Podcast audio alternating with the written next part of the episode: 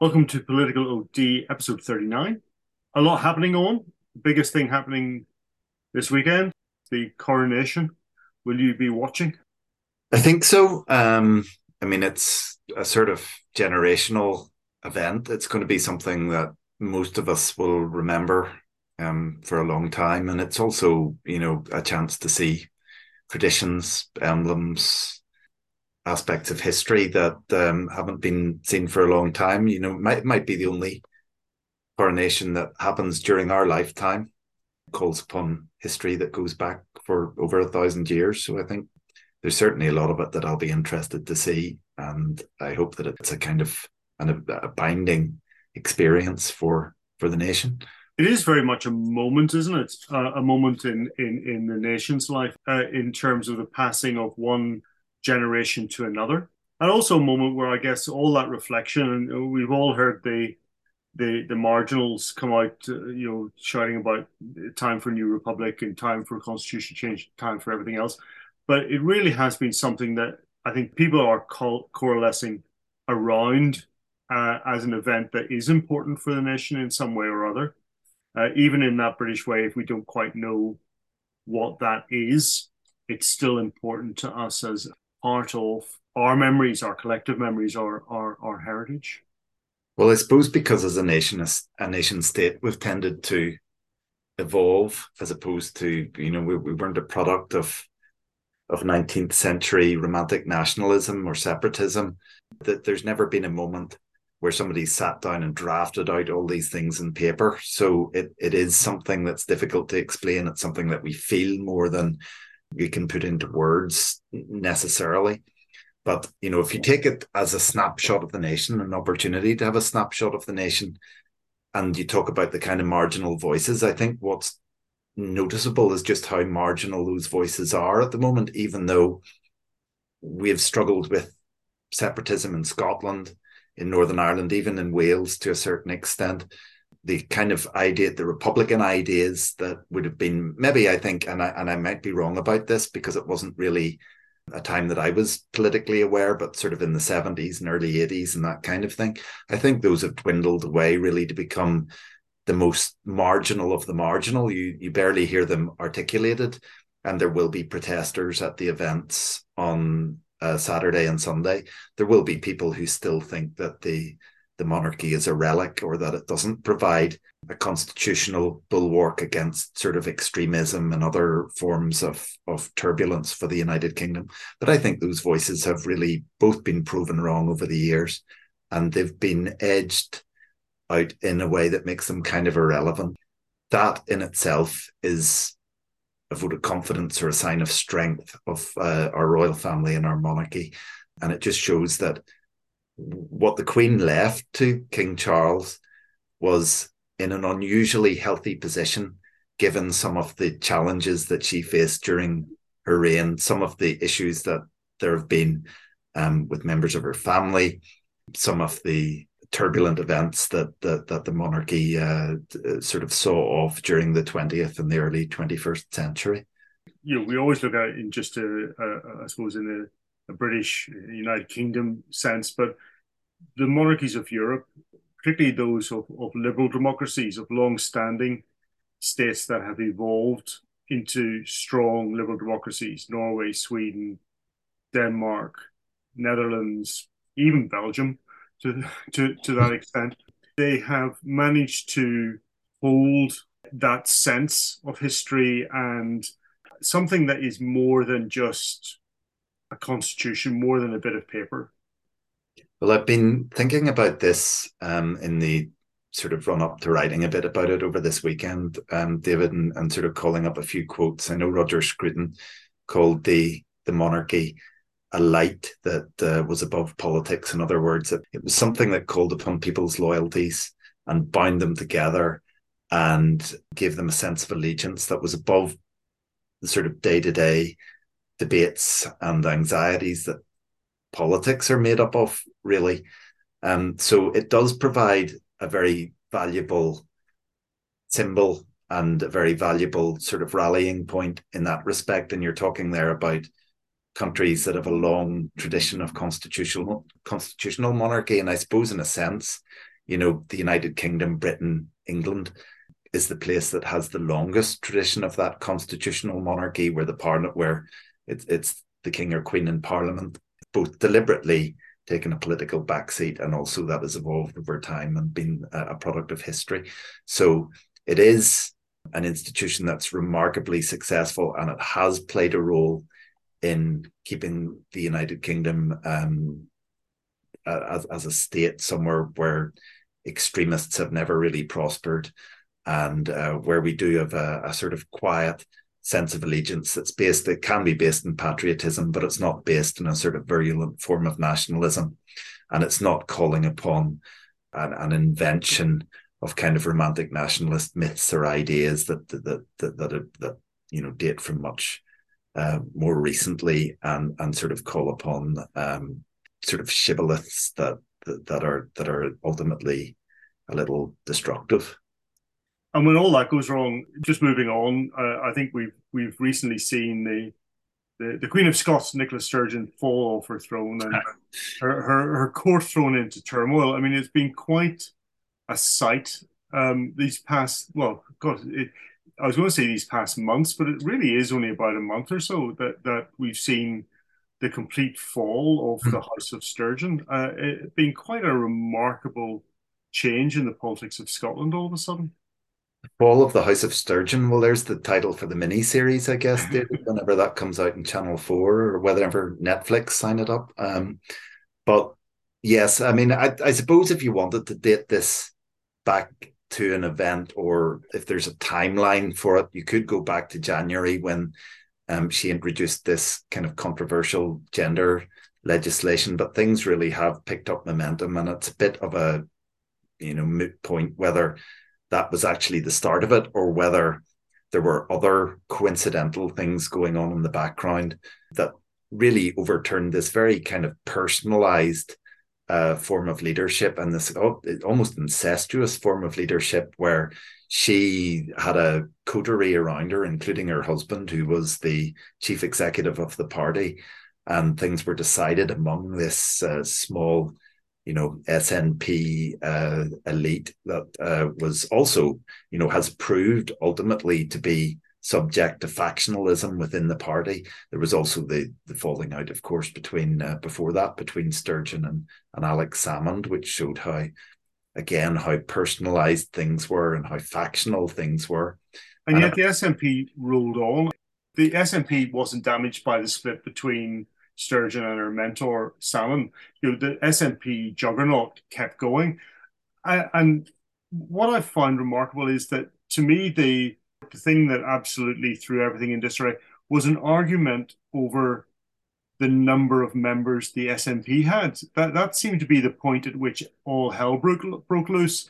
And Murrell had to resign as chief executive, and and everything just went to pot from that point. So it wasn't the disastrous reorganization of the police in Scotland. It wasn't the standard of education dropping, the enormous waiting lists in the health service uh, you know, 400 million spent on ferries that have never sailed and, and, and uh, you know, a contract ending up not in Scotland, but in Turkey. The complete disarray of policy and implementation across government departments, none of that in any way impacted on the SNP electorally. And yet, all of a sudden, we see a complete breakdown because they couldn't decide how many members they had, or that there was an accusation of lying about how many members they had in the party. It, it just seems remarkable. Yes, it seemed impervious to the kind of failures that it had in a policy basis, and and yet it called upon these extremely emotional sort of arguments where it was fostering really grievances against the Westminster Parliament and and uh, grievances against the English and the idea that the Scots were more progressive than the English and using all these tropes and uh, sort of divisive techniques to keep it stranglehold in power at the same time as it was very controlling of the narrative in Scotland. And I mean, you, you pointed out, um, I think uh, maybe among the, the failures of the SNP, the disaster that is the NHS and also the care home debacle in Scotland, yes. which was, if anything, worse than it was um, elsewhere because of unique decisions made by the SNP. And yet, at the time, Sturgeon managed to come out of it seeming like this person who was bestriding the crisis and and had was on top of it rather rather than getting uh, really buffeted about by it and she did that by controlling the narrative so closely and uh, sort of bullying the broadcasters into allowing her to present this that this kind of unchallenged idea that she was um, doing such a good job. The point that I guess has been made repeatedly is that the rise of the SNP was to some extent because there was such a weak opposition as well. Labour spent long years not really knowing what it was there for, what what to do with devolution, past being the natural party of government, which it always believed it was going to be in Scotland. Uh, the Conservatives falling out with its centre uh, in Westminster, but n- not actually having its own distinctiveness or ability to grab onto some of the things that might have held it together in Scotland. The Lib Dems just disappearing, it seems, uh, in, in, in Scotland altogether, despite the fact that they once had very strong presence. They can't just sit and wait for the SNP to completely disintegrate because I don't think that's really how it works. There doesn't have to be an election in Scotland now until there might be local elections, but there won't be a general election. The next big election is going to be uh, the general election. The SNP may lose votes, but it still doesn't mean the SNP is going to disappear. And I haven't seen either the Conservatives or Labour really press the SNP in the past couple of mo- months, despite its implosion. Yeah, I mean, you can't deny that the SNP was astute tactically and was able to build a kind of formidable election machine, but it did kind of fill a vacuum that had been left in particular by Labour, but also by the Conservative Party, which withered away to nothing in Scotland. And then the Labour Party kind of followed it from being really the dominant force, and it was left the SNP was left to to fill that gap. Um, but that's not the way that things inevitably work, and particularly with established parties, they don't just sort of wait their time and and make a comeback just by hanging around.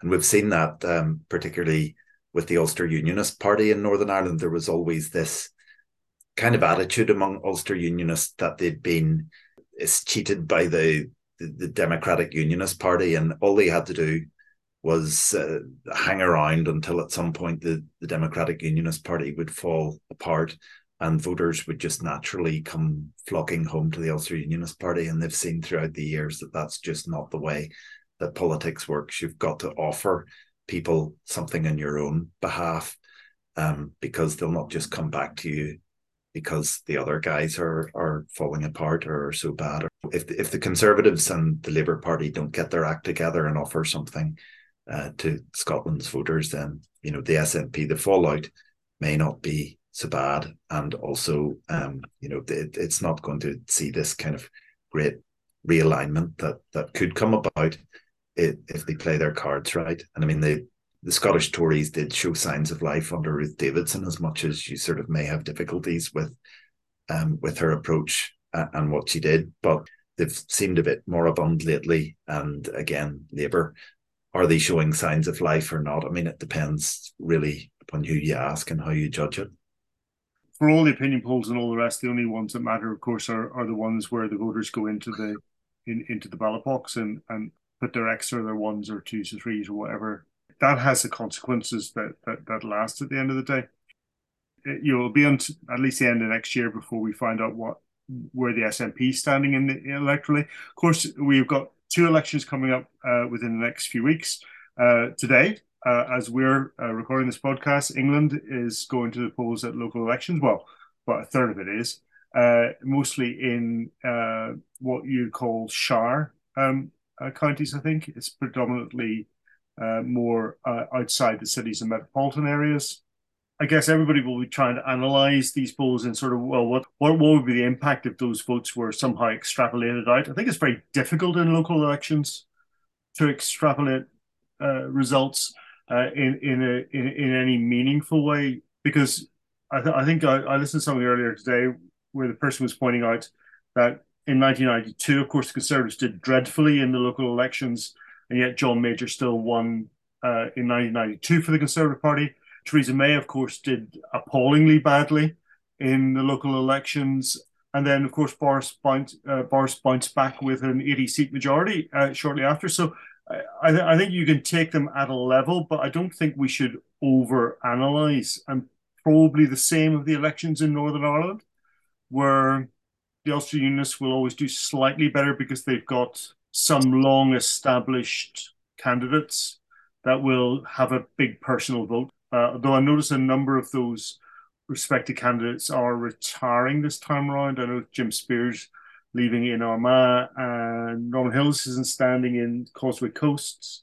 You know, th- there's going to be a bit of a change there, but it's going to be interesting to see how it falls out. But I'm not sure we should analyze it into anything in particular there are a lot of dynamics to take into account. And I mean, just from the perspective of the English elections, particularly council elections, local elections, they're seen as a, an opportunity to deal the government of the day a bloody nose, even when that government isn't doing particularly badly.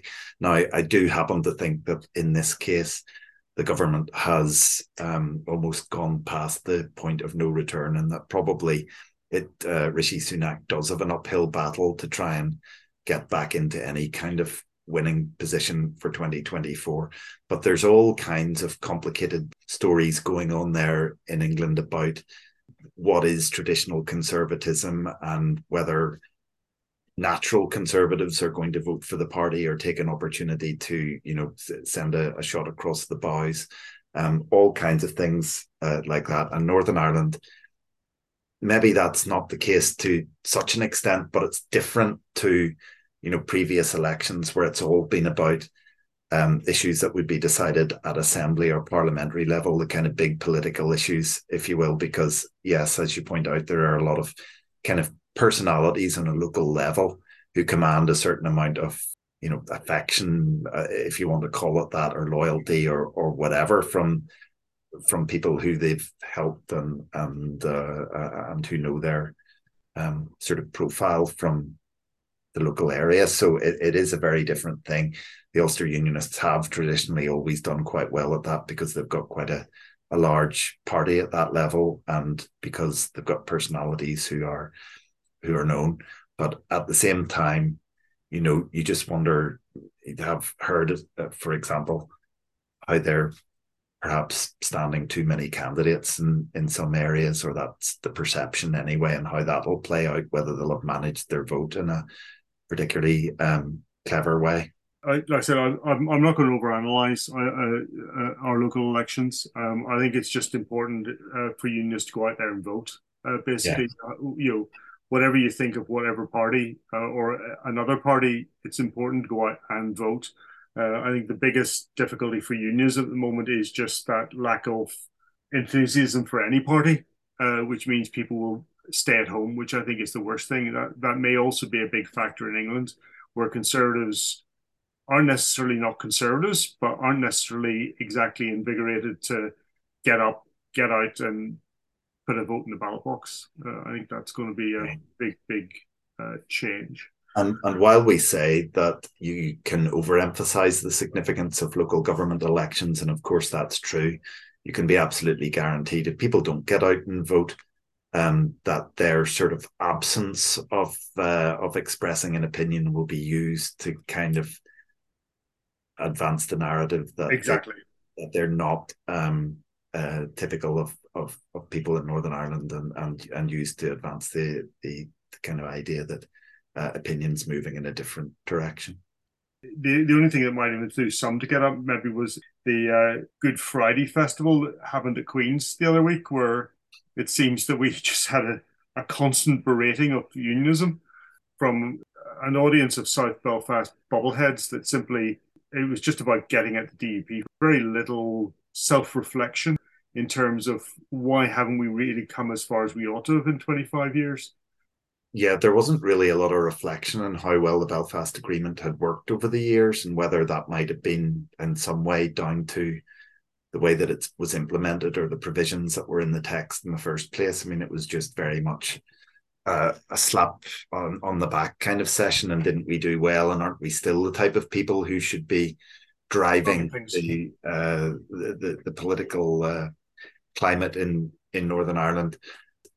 for that reason, I don't think that it will. If it was, if some people saw it as a chance to maybe reach unionists with arguments about perhaps about restoring Stormont or to change unionists' minds about how politics were going in Northern Ireland at the moment, or the uh, emphasis on the framework or the emphasis on the protocol or whatever. I don't think that they did a very good job because the tone was rather lecturing. It was dismissive of unionist concerns about uh, you know being divided from their nation state by a trade and and um, a regulatory border.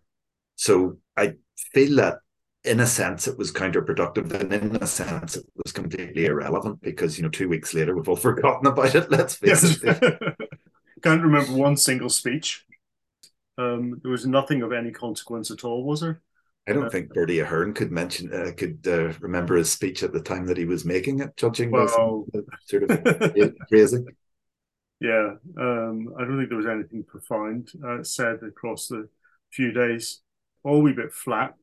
I'm sure they thought it was great. I'm sure uh, Queen's raised a lot of money off the back of it for various institutes and, and, and itself.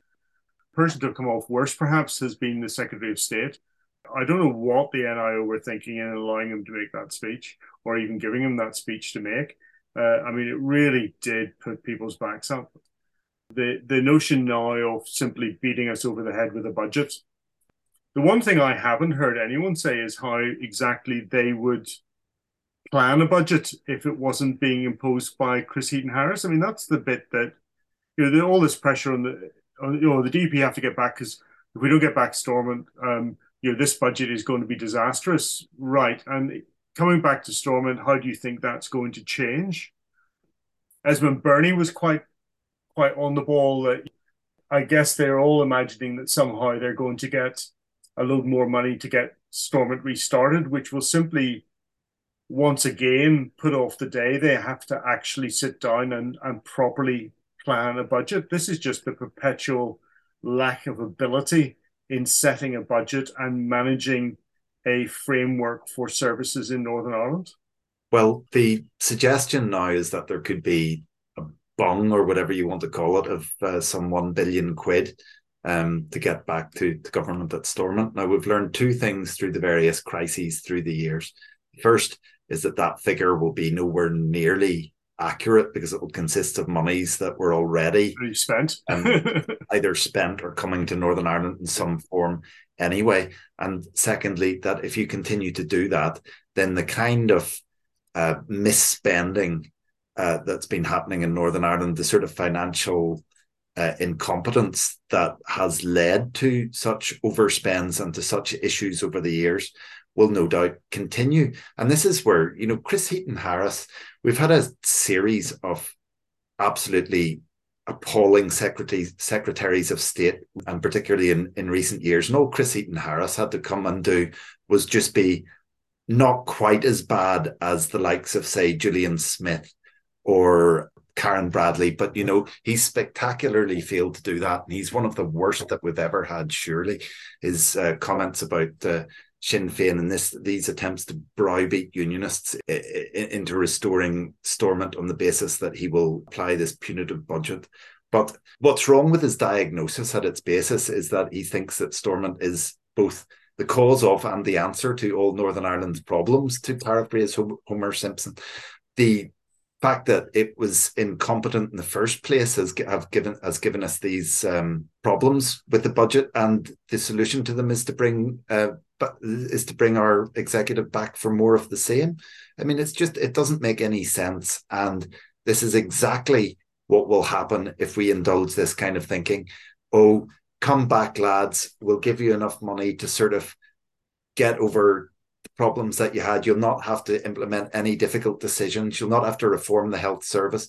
You'll not have to instigate water charges. You can keep having free prescriptions. You can keep having freebies uh, for for people of pension age so that they can travel around the country or down to Dublin for absolutely nothing. You can have it all. You'll never have to do anything unpopular. You'll never have to take responsibility for anything the only thing that you do have to do is keep the show up and up and running and turn a blind eye to uh, fundamental issues with the constitution, like driving a border down the Irish Sea. You know, it's just a laughable proposition.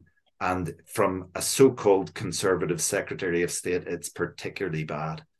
Well, it's particularly bad because they, you know a conservative government is meant to be one that looks after money. I, I, think that's been the problem. Of course, Rishi Sunak is of course trying to fix a problem that he largely created through his COVID years. Um, he was the guy who was spending money like it was no tomorrow. Uh, you can talk about crisis to to an extent, um, but I think he spent well beyond um, what was necessary in that period, um, needlessly and, and purposelessly. Um, it's kind of a, a, recurrent feeling of conservative governments, isn't it? Though that it seems to be, yeah. They talk the the they talk the language of the free market and liberalism, and then when they get into power, they do something very different, whether very it's very, very Heath or or Boris uh, Johnson during COVID, or whether it's Rishi Sunak at um, at the current time. Yeah, I don't think there's a lot of pressure on the DUP to go back into Stormont uh, uh, at this point in time. Um, we'll have to wait and see how that all pans out. Uh, elections 18th May. Unionists get out and vote. We'll have known what the English votes are like then, and I'm sure it'll get slightly buried by the coronation. Uh, have a good day Saturday. Enjoy your uh, enjoy watching at least some of it, and we'll catch up maybe before the summer and see if anything's moved anywhere. Look forward to it, David. Cheers, man.